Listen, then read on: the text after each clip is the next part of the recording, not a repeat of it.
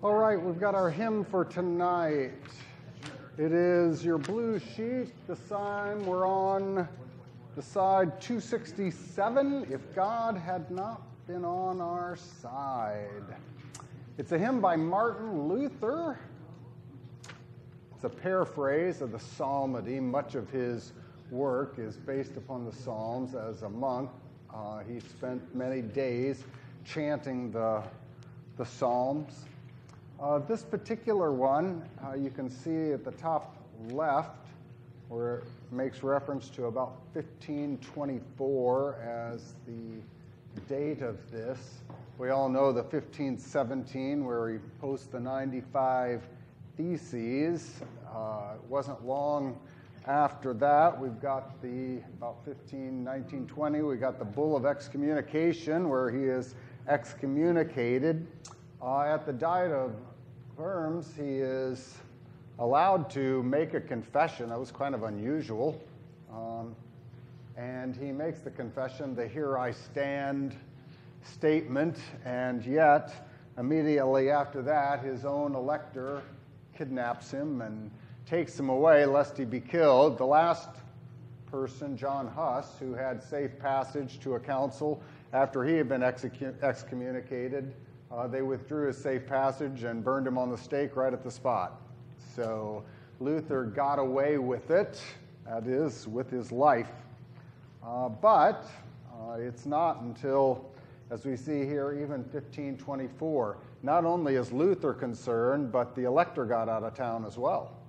Um, so to say that this was simply a matter of a little religious skirmish is not true. It involved um, military force as well, and so they were very concerned, not only for their church, for the doctrine of justification, they were concerned for their lives and for the emperor. If he hadn't been so busy with the Turks on one side and France on the other, he probably would have come in there and taken care of this. The hymn, then, is Luther's referring to God being on their side.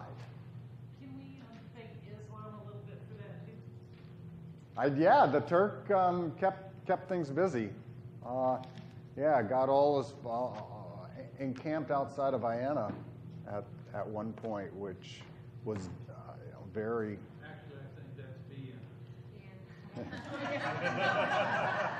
Don't feel bad. We all get that. Something else might be wrong. Cairo when you're playing world games, right? I think I just did that. Did you? So, if God had not been on our side and had not come to aid us, if God had not been on our side and had not come to aid us,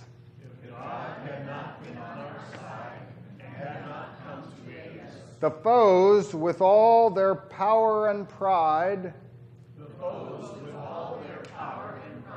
would surely have dismayed us. Would surely have dismayed us. And so Luther confessed, even as the psalmody does as well, that we are God's children and that He is providing for us. Uh, and so, uh, what do we trust? We trust that no matter what is to come, that everything works out for the good, that God is a good heavenly Father and He is truly taking care of His children if we say, oh, uh, um, something bad could happen, it could be detrimental, it could hurt me. Well, what kind of good Heavenly Father would, would allow that to happen? He would not. And so Luther is confessing not only what is true for each Christian in Christ, but also what is true for his church and why they, Luther and others, are willing to stand up, uh, risk their, even their own neck for uh, confessing the truth. Without God, yeah, they definitely would have taken them over. They had the power, they had the military might, they had the uh, financial wherewithal. Three, for we, his flock, would have to fear. For we, his flock, would have to fear. The threat of men, both far and near. The threat of men, both far and near. Who rise in might against us. Who rise in might against us. And so, for those who are Christians, we have a peace, we have a calmness. We know that the Lord is providing. Uh, we don't fear any man, we don't fear death. Uh, you, know, you cannot take away what the Lord has given to me, and if the Lord desires it, uh, there is nothing you can do to me.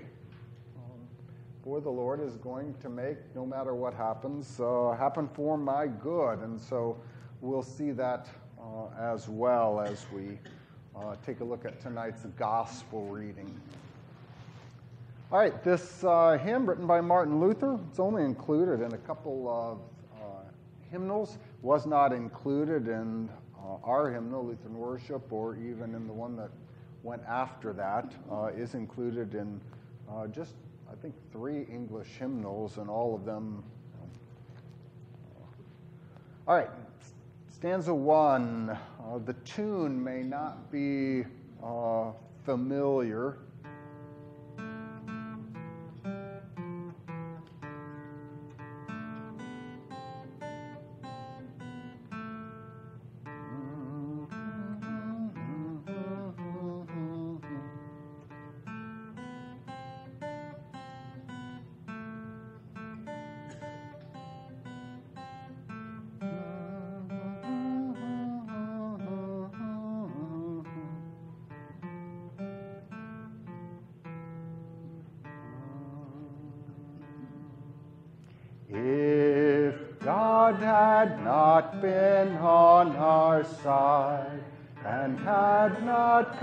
To aid us, coupled with all their power and pride, would surely have dismayed us, or we his flock would have to fear the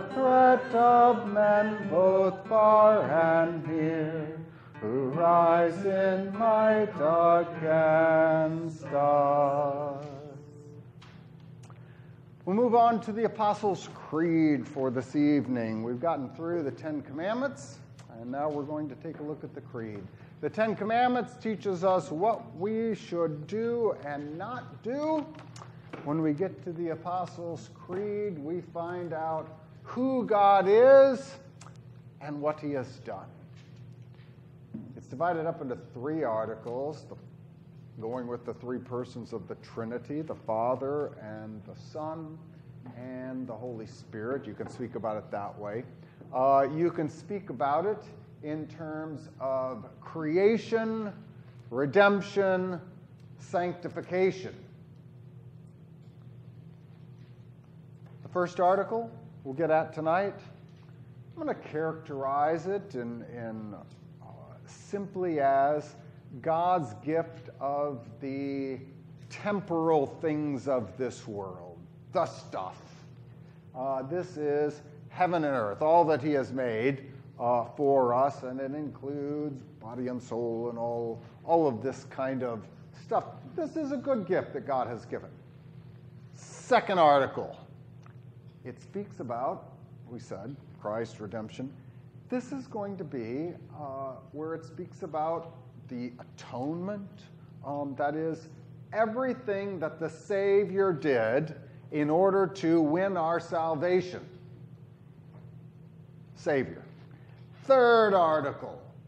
The third article is going to speak about the church and it's going to talk about giving out all the good gifts that Jesus won. We talked about in the second article. In the third article, here is where he's giving it out. We're going to talk about the communion of saints, uh, forgiveness of sins. We're going to talk life eternal, and we give all that comes because of what we get there. And so, kind of these two go together. The first article, which deals with these bodily, temporal, material kind of things, um, these are all gifts that God has given, but gifts that He gives not just to believers, but to unbelievers, to the, to the whole world, provides. And yet they don't trust in Him. That's the problem. By their not trusting in Him, uh, they think these things are unsure. They turn these things into an idol. Uh, they don't know uh, if they're going to get them or not, and, and So there's always, we're going to find out tonight in the gospel reading, worry concerning it. All right, so let's take a look at this uh, first article of the Creed. I believe in God the Father Almighty. I believe in God the Father Almighty. Maker of heaven and earth. Maker of heaven and earth. I believe in God the Father Almighty, maker of heaven and earth.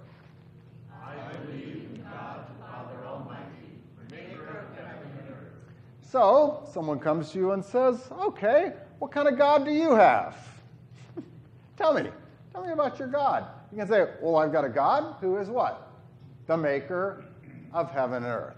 The God I have created and made everything that you see and hear and touch and I, if it is, and, and that includes me. Um, this is the kind of uh, God that I have. Uh, this God who is the creator, the one who made heaven and earth. Tell me about this creator God that you have. Um, pretty powerful guy? Yeah. Almighty kind of fits that, right? What now?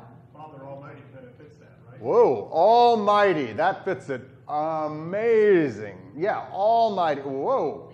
Um, uh, this could very well terrify us to know this, this kind of God. But the word Father, what kind of God do you have? Well, your father would be somebody who loves you and cares for you, right? Yes. So the one who has created all things and made all things cares for me like a father takes care of his child. What kind of father is he? Delinquent dad? Doesn't come back? Makes creation and then goes off on a trip? No. No. What kind of God is he? Is he busy with his own stuff? We have a God who loves us. We have a God who loves us. I got a loving Heavenly Father. I have a good, loving Heavenly. What kind of God do you have? Well, the Creator, Almighty, but He's the Father too. Uh, he's my Heavenly Father, and so I know about His goodness. I know what uh, what He has done for for me. In fact, knowing that this is the God we have, I'm a creature. I'm, I'm a creature of His. He's made, he's made me. Luther goes on. What does this mean? I believe that God has made me and all creatures. I believe that God has made me and all creatures, That He has given me my body and soul, that He has given me my body and soul, eyes, ears, and all my members, eyes, ears, and all my members, my reason and all my senses, my reason and all my senses, and still takes care of them. and still takes care of them. So He's given me all this. Why did He give this to me? Because He loves me. That's why He's given me this stuff. Giving me eyes and ears and giving me all that. He made me because He wanted to love me. Uh, that's the reason why He created me. Uh, he's not just uh, messing around, trying things out as if we are all on this large board game of life. And He goes, oh, well, let's see, maybe I'll take their eyes away from them. Let's see what's going on here. No, not at all. He loves us. Um, and so, not only has He created me, not only has He given these things to me, Luther says, and still takes care of them. Wow. I have a God, the Almighty God, the one who did all this, takes care of me. He's interested in me. He, wait a minute. How many people we got in the world? About seven and a quarter billion. Okay, I was going to say six. You're up to seven and a quarter now. So, you know, they've been increasing. Um, and he cares for, no, oh, come on. There's seven billion people and he cares for me? Can he do this? He's almighty. Of course he can. This is not a problem for him. Um, and so he is watching out for me. He makes me. He provides for me. He comforts me. He gives me the necessities of life. Uh, this is the kind of God that we confess as, as Christians. He also gives me clothing and shoes. Food and drink. House and home. Land, animals, and all I have.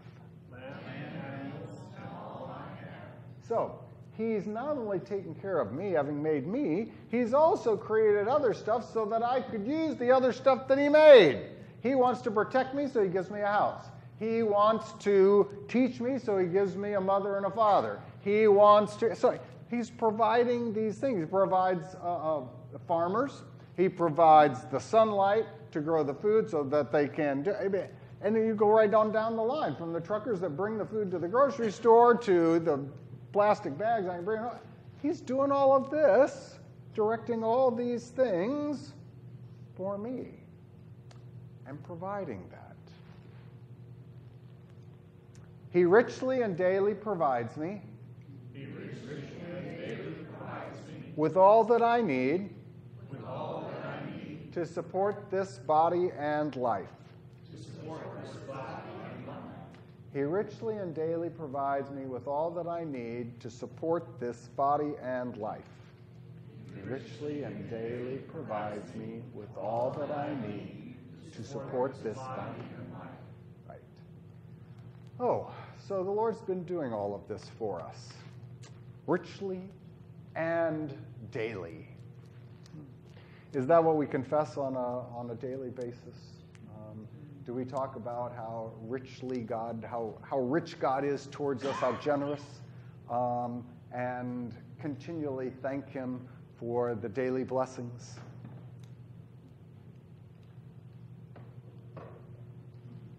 Not particularly good at that. Yeah, you kind of feel like that one man that says, "Now, which which are my neighbor? Which guys did you want me? You know, can you?" You know, I give thanks for the good day that I had. That was really a good day. You know, I got to go golfing that day. I'm, I'm happy about that day. Was I happy for the day before that? Some days you wake up and you're a Pharisee, and some days you're Yeah. not quite such a Pharisee. Yeah, I complain because the salt on my eggs is just a little too big. You know, if it was smaller crystals of salt, it would just be. perfect. what kind of crazy stuff is this? Huh? Um, the Lord provides, and yet we're not thankful. And on a daily basis, we complain. We complain about 30 extra seconds in the grocery store line. We complain about the hip or the shoulder that's hurting, or we complain about whatever it is. Um, God is richly and daily providing us uh, with all of these things. We're probably uh, not only in the world, but I would say in the amount of human history, probably the most blessed of all materially, if we're talking about the stuff uh, that there has ever been in all of human history. Um, and yet we are probably the least thankful concerning those things. Um, if we just confess that God is Almighty, um, hmm. So, He's given me all that. What have I done? Well, He gave me my eyes, and so I use them well, to look at things I shouldn't. And He gave me my, you know, what do we do? Everything that He gives us, how do we use these good gifts? To tear down our neighbor, to hurt our neighbor, to hoard them and to keep them, to not help them when we should be helping them. Um, hmm. And so, uh, what does God promise? Next part, He defends me against all danger. And guards and protects me from all evil. He defends me against all danger and guards and protects me from all evil.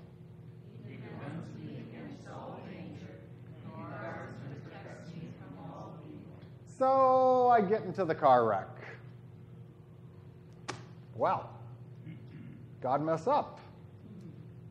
I thought he was supposed to defend me and guard me. Hmm. One thing we can't be sure of when something hurts or harms us, it's not necessarily evil.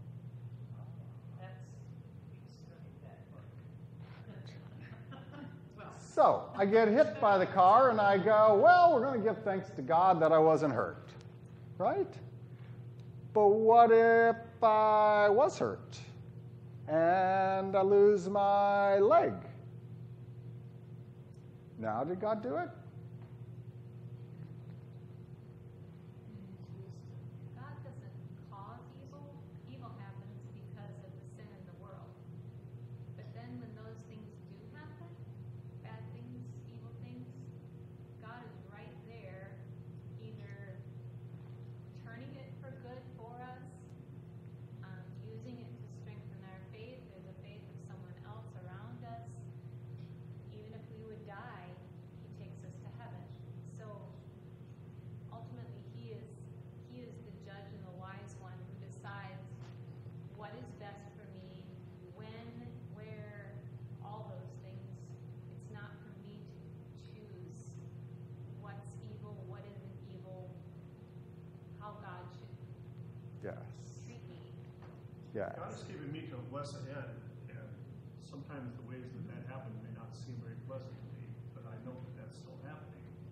So if I'm in a car wreck and lose a leg, don't thank God I didn't lose the other, and make do without the one. And don't blame God for it because I'm still being kept to that blessed end. We do confess that we have an almighty God. And we do confess that all things happen, well, even when He allows things to happen, He allows it. And so it's not that God somehow let down or wasn't doing or somehow couldn't help it or whatever. Oh no, He will even use those who intend and He will make it for good. So, absolutely, I have to confess that it is always good. Um, you're right, it may be that I get out. It may be that I lose a leg. It may be I lose two legs. It may be that He gives me a blessed end and takes me home. Uh, whatever the situation might be, this is a matter of saying that God is defending me and guarding and protecting, providing that what? I get to that blessed end. And that is his goal. Um, yes, there are in this life, um, we, and you might say, well, you know, I don't really want to be without the leg. Maybe I don't. Uh, nevertheless, uh, our life is not simply our own. And many times we are done in order that we might serve somebody else. Um, and so the Lord may do that or provide so that someone else might serve me and give them. And I, uh, the Lord's working these things out. And these things are always right and always true. And so He is defending and guarding and protecting uh, us in all of these ways. All this He does. Sounds like Romans. It sure does. And I think Luther knew that one, didn't he? That he is working out all things for the good, for those who love him and who are called according to his purpose. Um, absolutely. We need not doubt. Very good. All this he does. All this he does. Only out of fatherly, divine goodness and mercy. Divine goodness and mercy. Fatherly, divine goodness and mercy. So we got the goodness and mercy. We got the goodness. He always does good. We got the mercy that he showers upon us, even when we deserve, because of our sins, so many, and by the misuse of all the things that he has given us. But we've got a fatherly and divine. We've got the divine that he is almighty, and we've got the father that he cares for us. And so, wow, he is showering out goodness and he's mercifully bringing us back and, and providing for us and continuing to send his sun upon us, uh, though we may have misused the sun the day before. I, he gives it to us uh, once again. How come he does this? Because he's such a good heavenly father, only out of fatherly divine goodness and mercy, without any merit or worthiness in me. For all this, it is my duty. For all this, it is my duty. To thank and praise. Serve and obey him. This is most certainly true. This is most certainly true. Is there a duty we have? Absolutely. Um, because of his gracious gifts and all that he has provided, to thank him, to praise him, to serve and obey him. Um, this is the way in which we respond to the God who is the creator and we are the creature and all of his fatherly divine goodness. Why? We're his children. We know who the Heavenly Father is, and so we want to please Him. We want to speak well of Him. We want to show that we are learning by His uh, actions in this world uh, and that He is teaching us. What have you learned? And so we respond back to Him. Um, whether it's Romans 8:28 or it is as St. Paul who says, "I have learned." Paul says this. I have learned to be content. Well, take a look at Paul. Why walk through his life you know, and say, how did he learn this? You know, what was God doing? Shipwrecking him. He's stoned and drug out of town, you know. I, and Paul goes, Yep, I have learned to be content. Uh, so, we too. Um, these are all the things that God has made and that He has given us. Again, the temporal, the material. Uh, sometimes uh, Lutheran pastors refer to the first article gifts, meaning all the good stuff of this world. Um, thankfully, we give thanks for that. And then pastors go about preaching all the second article gifts, which is the salvation that he has won through his son. Questions? All right, let me light the candles. We'll begin. Oh Lord, open my lips.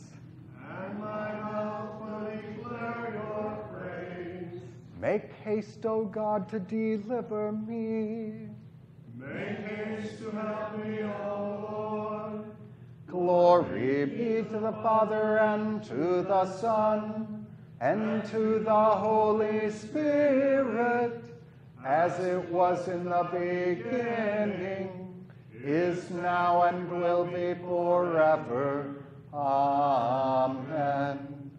Praise to you, O Christ. Alleluia. You may be seated. The reading is on the back of the bulletin. It's for this coming Sunday, Matthew 6, verse 24 through 34. No one can serve two masters, for either he will hate the one and love the other, or else he will be loyal to the one and despise the other. You cannot serve God and mammon. Therefore, I say to you, do not worry about your life, what you will eat or what you will drink nor about your body what you will put on. Is not life more than food, and the body more than clothing? Look at the birds of the air, for they neither sow nor reap nor gather into barns, yet your heavenly Father feeds them. Are you not of more value than they? Which of you, by worrying, can add one cubit to his stature? So why do you worry about clothing? Consider the lilies of the field, how they grow. They neither toil nor spin. And yet I say to you that even Solomon in all his glory was not arrayed like one of these.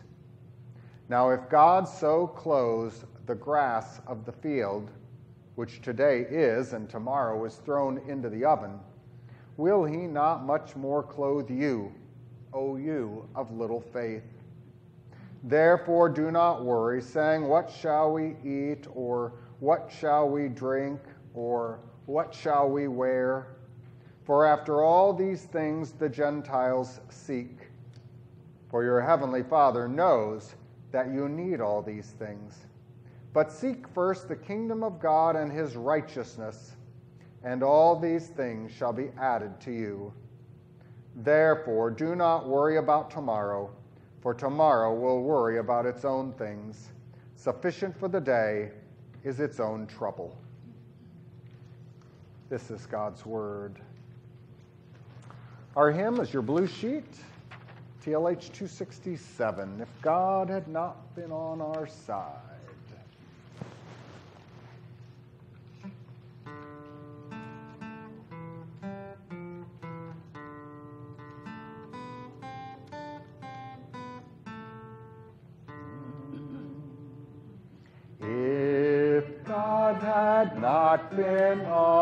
Our side and had not come to aid us, the foe with all their power and pride would surely have dismayed us.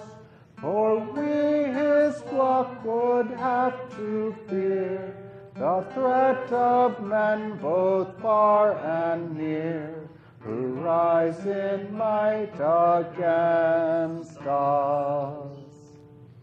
Their furious wrath did God permit, would surely have consumed us.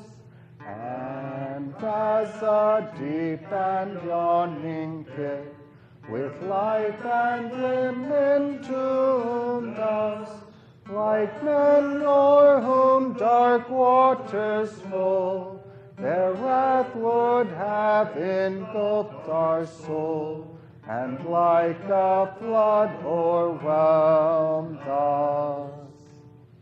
Blessed be the Lord who foiled the threat that they could not devour us. Souls like birds escaped their net. They could not overpower us. The snare is broken, we are free. Our help is ever, Lord, in Thee, who made us earth and heaven.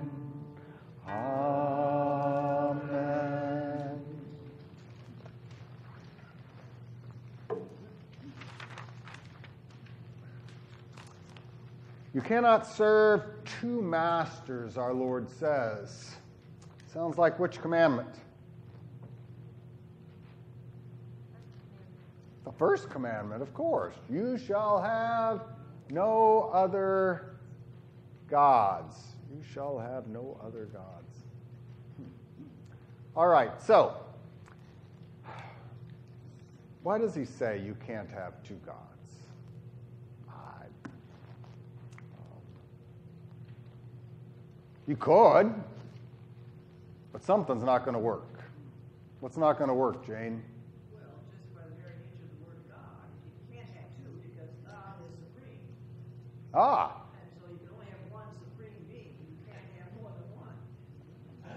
Very good. Um, as regards us, in relation to the one supreme God,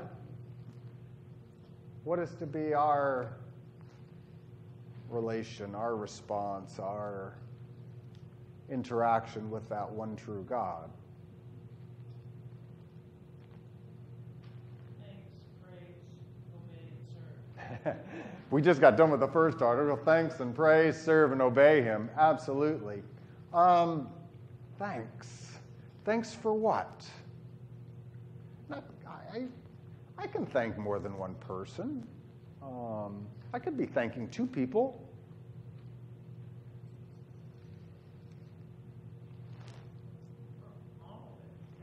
But for everything. Ah. So, yeah, uh, um, one person makes me cookies and the other one, you know, brings me ice cream. You know, I guess I could thank them both. But uh, what if we're talking about what, who's ultimately responsible for all this? Well, there, if there's only one person, um, you know, if, if, if, if one person made the cookies, I can't thank two people, can I? Because what am I doing?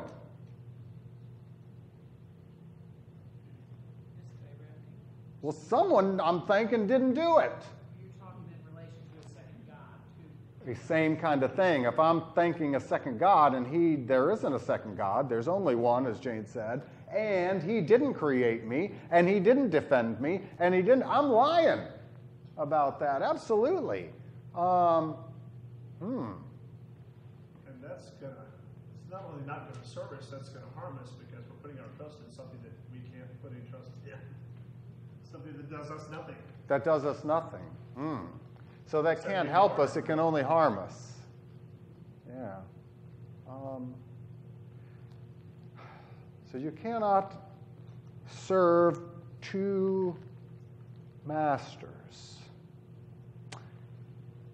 Analogy. In the Old Testament, you know, God at the beginning said, uh, and the two will become one, and he was talking about marriage. Um, but I've looked in the Old Testament and I've seen where people have more than one wife. In fact, I saw some of the patriarchs who had two wives. Can you have? No one can serve two wives. Can, can you, how does this work with two wives? How'd that work out for them?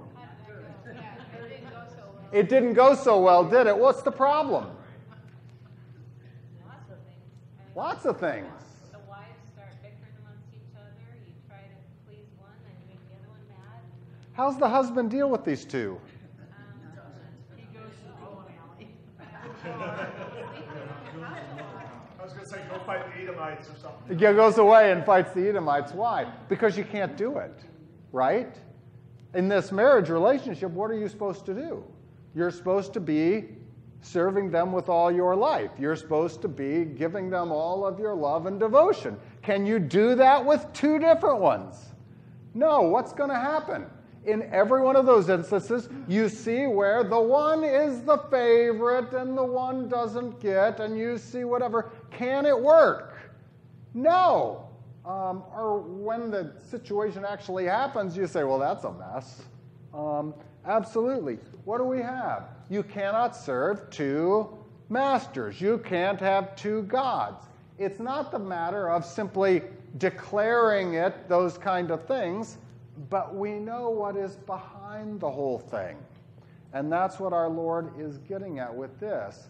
He's saying it's not so much declaring the God, the problem is that, as Luther says, what makes a God? It's the thing that you fear, love, and trust that makes it your God. So if you happen to fear, love, and trust your social status, as long as I have that, everything's good, you turn that into your God. Jesus says it this way For either he will hate the one and love the other. Jesus speaks in terms of hate and love. What's he talking about? He's talking about the actions of the heart. That which you, if you have two, what you're going to love one and not the other. Um, our God comes to us and says, I am jealous, you can have no other gods. Well, either I'm going to love him and follow that word, or I'm going to have another God and I'm not going to like those words that he had to say. In fact, there's going to be love and hate as regards to that. Um, hmm. Marriage, be faithful unto death. Um, that's what I'm supposed to do. What happens with these gods? Or else he will be loyal to the one and despise the other. Loyalty. Wow, that speaks about the heart, doesn't it? Um, so here's what we have we have this situation in which Jesus says not only is there only one God, but when you try to do more than one, your heart is divided. You can't do it. It's impossible. You can't serve. There will be one that will be more important. You will love one wife more. You will love one God more. You will put something ahead of whatever it is. And so the situation comes and says, um, Am I going to love my God and do what he says, or am I going to give in to the temptation that is presently available for me? It all comes down to who am I going to be loyal to? So Jesus says you cannot serve two masters. You can't serve both God, and he groups everything else. Sometimes the, the, they translate it money, and, and that's a possibility. Um, here it says mammon, which um, I don't know that that's in common use uh, today. The, uh, it's simply a transliteration of the Greek word mamona, and, and they simply throw it into that and call it that. Um, it's a technical term for stuff. In other words, you've got the creator, and then you've got the creation or everything else. Well, You're going to have to choose. Either you're going to worship the Creator or you're going to worship some of the stuff that He has created and provided uh, for you. Let's keep going. Jesus says, Therefore I say to you, do not worry. Hmm. What happens with worry? What is this worry thing? Uh, sometimes it says, Don't be anxious uh, concerning it. What does worry do? It looks at a situation and says, What?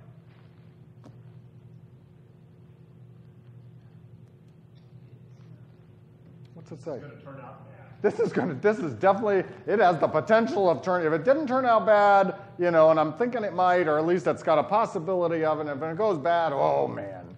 Um, and so the situation makes us look at this and go, this is a bad thing.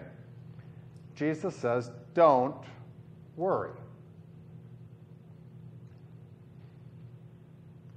But he doesn't just tell us don't worry, as if somehow that would make us go, oh, okay, I won't do that. Um, he gives us a reason why we need not worry. Do not worry about your life. And he goes through all these things. And then he says, let's use some examples. Take a look at the birds. What about the birds? He says, God provides and takes care of them. Well, so do these birds build barns? No, but they have a place to stay. Um, do these birds get on tractors and plant the seed that they're going to eat? No. Do these birds harvest it and put all the seed into their big grain bins so they make sure they got enough food for the winter? Nope. Do these, you know, and he says, Tell me about these birds. Uh, and yet what? The Heavenly Father provides for them. He takes care of them. He feeds them. Um, the Heavenly Father is working this all out. And yet, they don't have it. Do we have those means? Well, sure we do. Do we build barns? Absolutely. Do we harvest grain? Absolutely. Can we go to the store and buy food? You bet we can. Can we harvest? Can, can we collect money that we've made and save it? You bet. We've got all this ability. And what do we do? Worry. Really? Or obsess or whatever, yeah. Yeah. Yeah. Um, how is this? What's this all about? Um, take a look at the grass of the field. Uh, God clothes it with blooms, with flowers. So, does the grass get in front of the sewing machine and sew some fine clothes to wear? No. And yet, God provides, in fact, provides quite a bit of splendor for them, in which we look at this and go, wow, look what God did there. That's a beautiful kind of thing. Um, God provides for them as well. What is Jesus trying to teach us by these examples? What's he want us to know? That God is really good to grass? Karen? He doesn't want us to, for, he wants us to know and then not forget that he is a loving father. Yes, that he is a loving father. He wants us to know that this father who takes care of grass, and if he takes care of grass and, and provides these beautiful blooms and they last mere days, um, how about you? How much does, how, how do you compare to grass?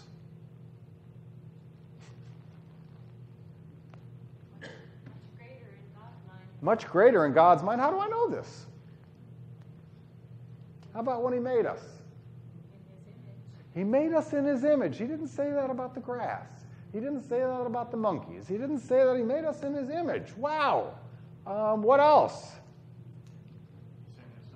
He sent His Son for us. He saw our condition and said, I don't want them to stay in that condition. I don't want them to suffer and die for their own sins, although that would be just and right. He had mercy upon us.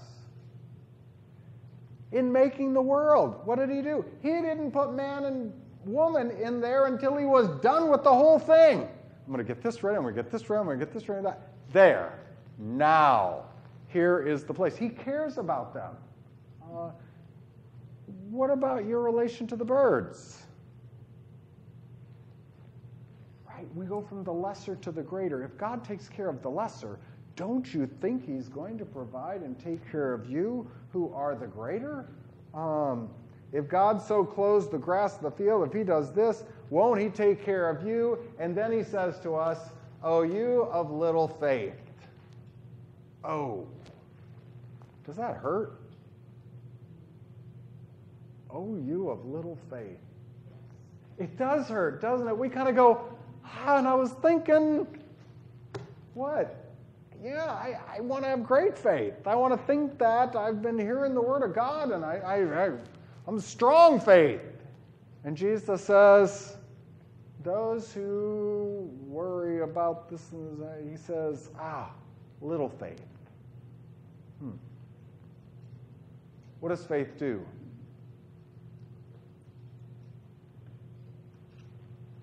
It trusts in God's promises. It trusts in who He is.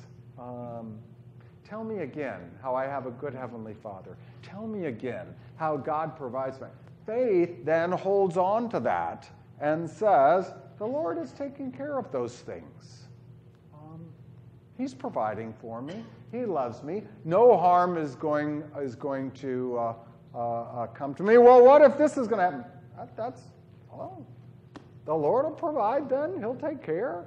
Um, if in all these ways, do not worry, it says. What do the Gentiles do?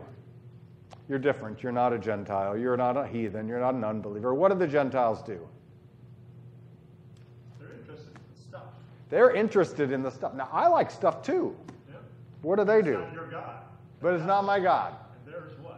They run after this stuff. They are pursuing all of this stuff. Why are they running after all of this stuff? Why? Because they didn't have any God that they trusted to take care of that. They don't think they're ever going to get it.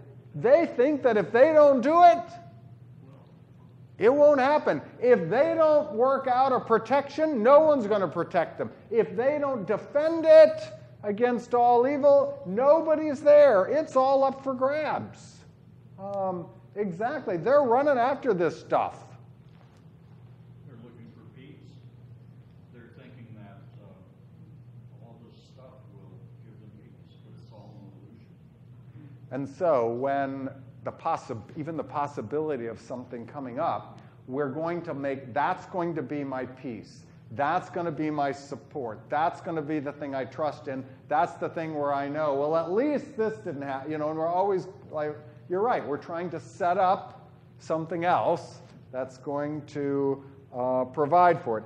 The Gentiles seek after all this stuff. And then Jesus says, But your heavenly Father, what? He knows you need this stuff.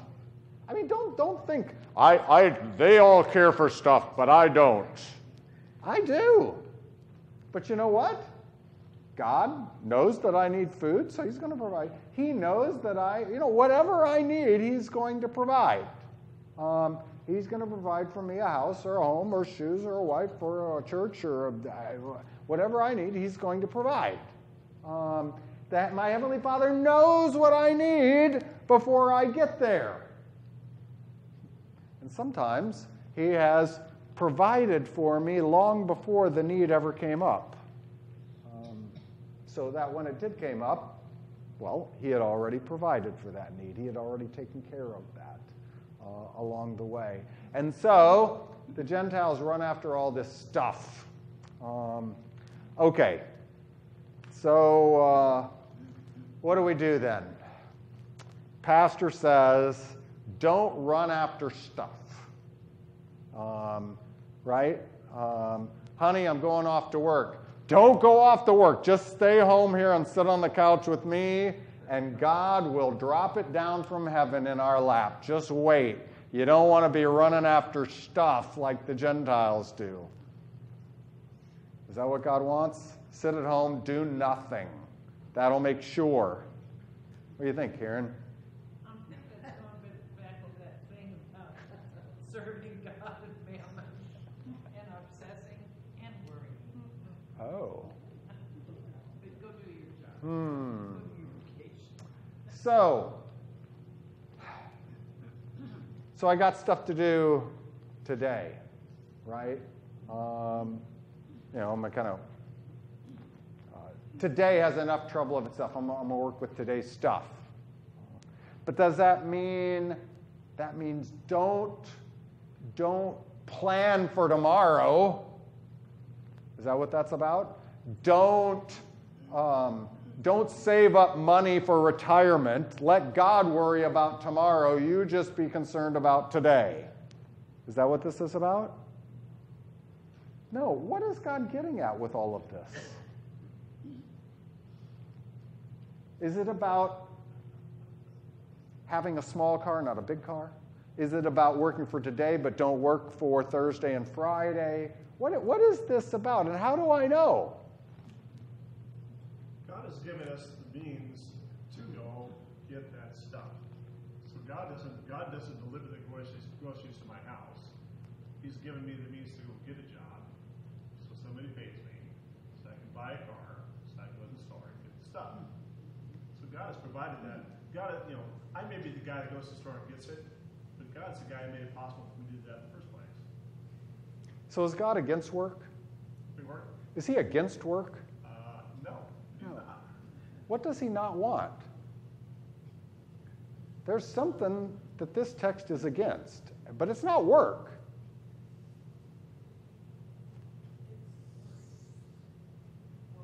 Worry. It's not the work, it's the worry.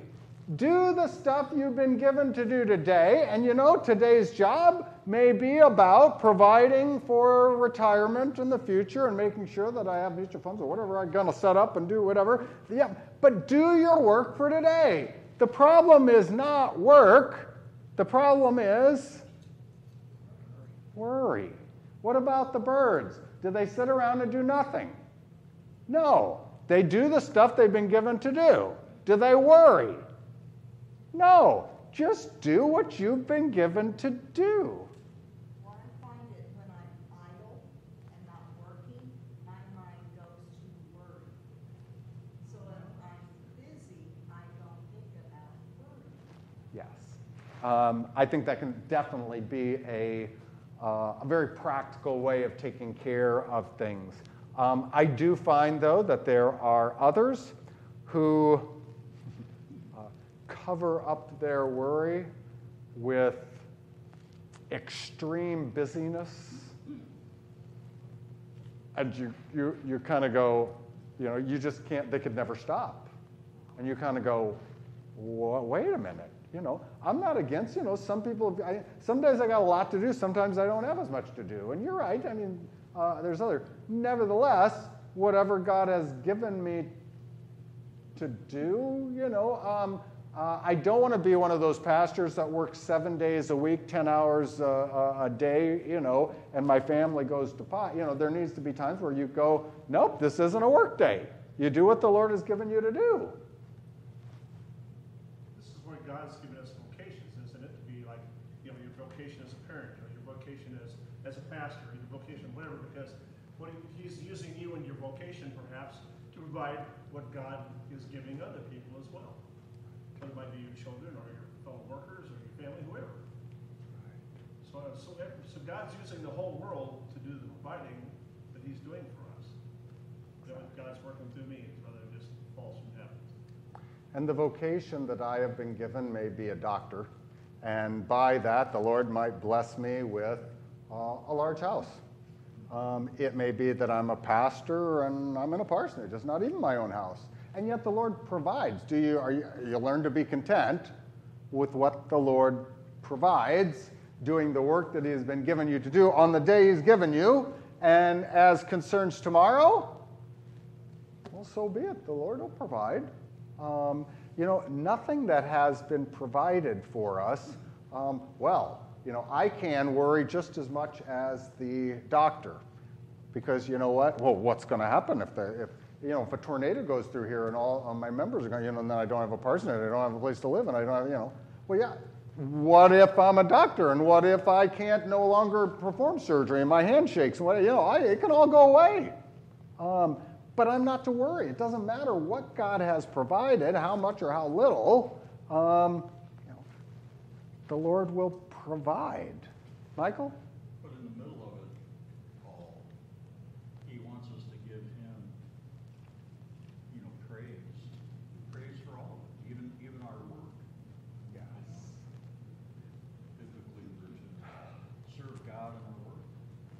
Absolutely. And I would say if we're going to look at the birds, the way that they thank and praise is by doing what they've been given to do. We too, by our vocation, do what we've been given to do. If you've been given to do this, this is what you do. But in addition to that, we are God's people. And you know what? We, in addition to, to what the birds, we can actually open our mouth and praise Him. We can pray to Him. We can thank Him. We can sing a hymn. We can make you know a, a beautiful hymn of praise to Him. So we can do a whole lot more than they do uh, as we give thanks to the God who has provided for us.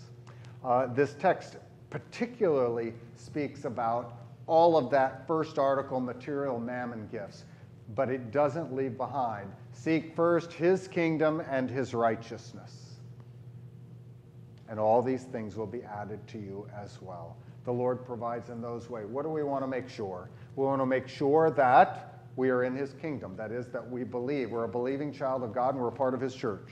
We want to make sure that we have faith in his righteousness, the righteousness of Jesus Christ, who has taken away our sins, and by holding on to him, I'm a saint. Those things I don't want to let go of. Those things I don't want to, those are most important. Those other things, in whatever way, the Lord will provide and take care of those. Uh, and, and he has told us that he will. And so we need not worry, we need not fear that, that, that somehow we will not be provided for. The Lord will provide. Questions, comments? Okay. Got our pink sheet uh, for tonight. Any special prayers based on the reading or? All right, Ten Commandments. Who will give me some help? Thank you, Dylan. Apostles' Creed, uh, Colton. Lord's Prayer. Uh, Mark. Holy Baptism. Olivia. Confession, Absolution.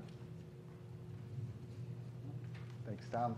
And Sacrament of the Altar, Lord's Supper. Luke, thank you. Please stand.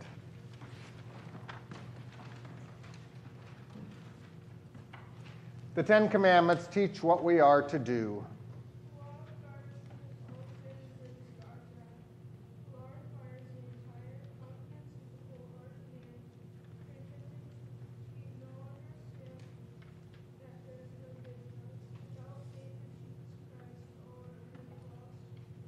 You shall have no other gods. You shall not misuse the name of the Lord your God. Remember the Sabbath day by keeping it holy. Honor your father and your mother. You shall not murder. You shall not commit adultery. You shall not steal. You shall not give false testimony against your neighbor. You shall not covet your neighbor's house. You shall not covet your neighbor's wife, or his manservant or maidservant, his ox or donkey, or anything that belongs to your neighbor. He says, I, the Lord your God, am a jealous God, punishing the children for the sin of the fathers, to the third and fourth generation of those who hate me, but showing love to a thousand generations of those who love me and keep my commandments. The Apostles' Creed teaches what God does and gives.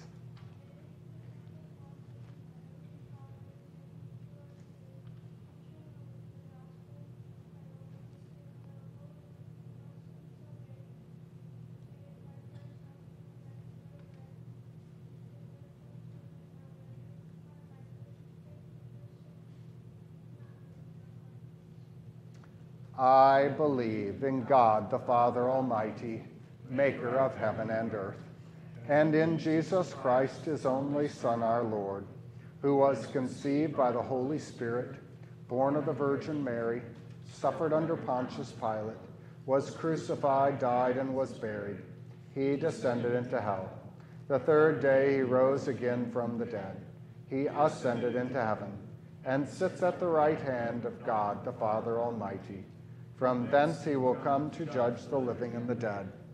I believe in the Holy Spirit, the holy Christian church, the communion of saints, the forgiveness of sins, the resurrection of the body, and the life everlasting.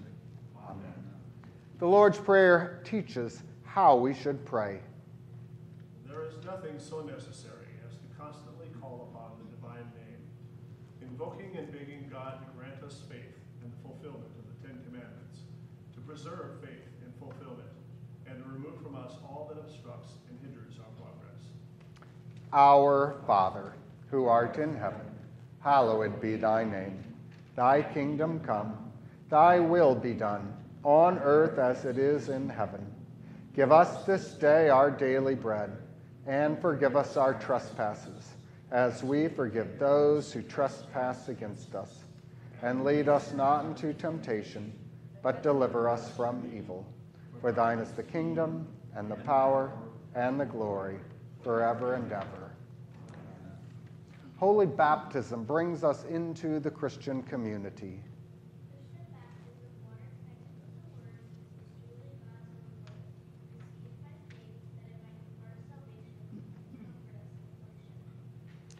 Go, therefore, and make disciples of all nations, baptizing them in the name of the Father, and of the Son, and of the Holy Spirit. He who believes and is baptized will be saved, but he who does not believe will be condemned.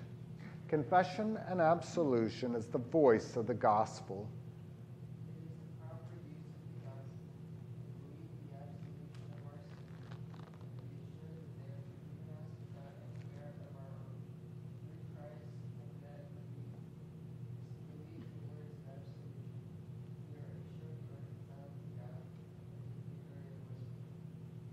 The Lord Jesus breathed on his disciples and said to them, Receive the Holy Spirit.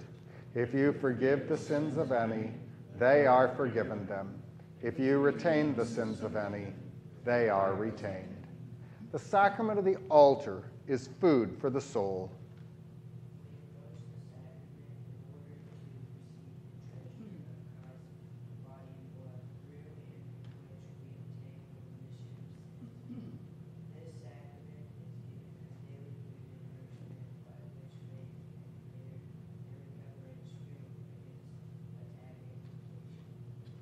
Our Lord Jesus Christ, on the night when he was betrayed, took bread, and when he had given thanks, he broke it and gave it to the disciples and said, Take, eat. This is my body, which is given for you. This do in remembrance of me. In the same way also he took the cup after supper, and when he had given thanks, he gave it to them, saying, Drink of it, all of you. This cup is the New Testament in my blood, which is shed for you for the forgiveness of sins. This do as often as you drink it in remembrance of me. The Lord be with you. Let us pray. O Lord, we implore you, let your continual pity cleanse and defend your church. And because she cannot continue in safety without your help, preserve her evermore by your help and goodness. Through Jesus Christ, your Son, our Lord, who lives and reigns with the Father and the Holy Spirit, one God, now and forever. Amen. Heavenly Father, you are a good Heavenly Father, and you have mercifully provided for us, not only for our bodies, but also in sending us your Son, that our souls uh, might be saved.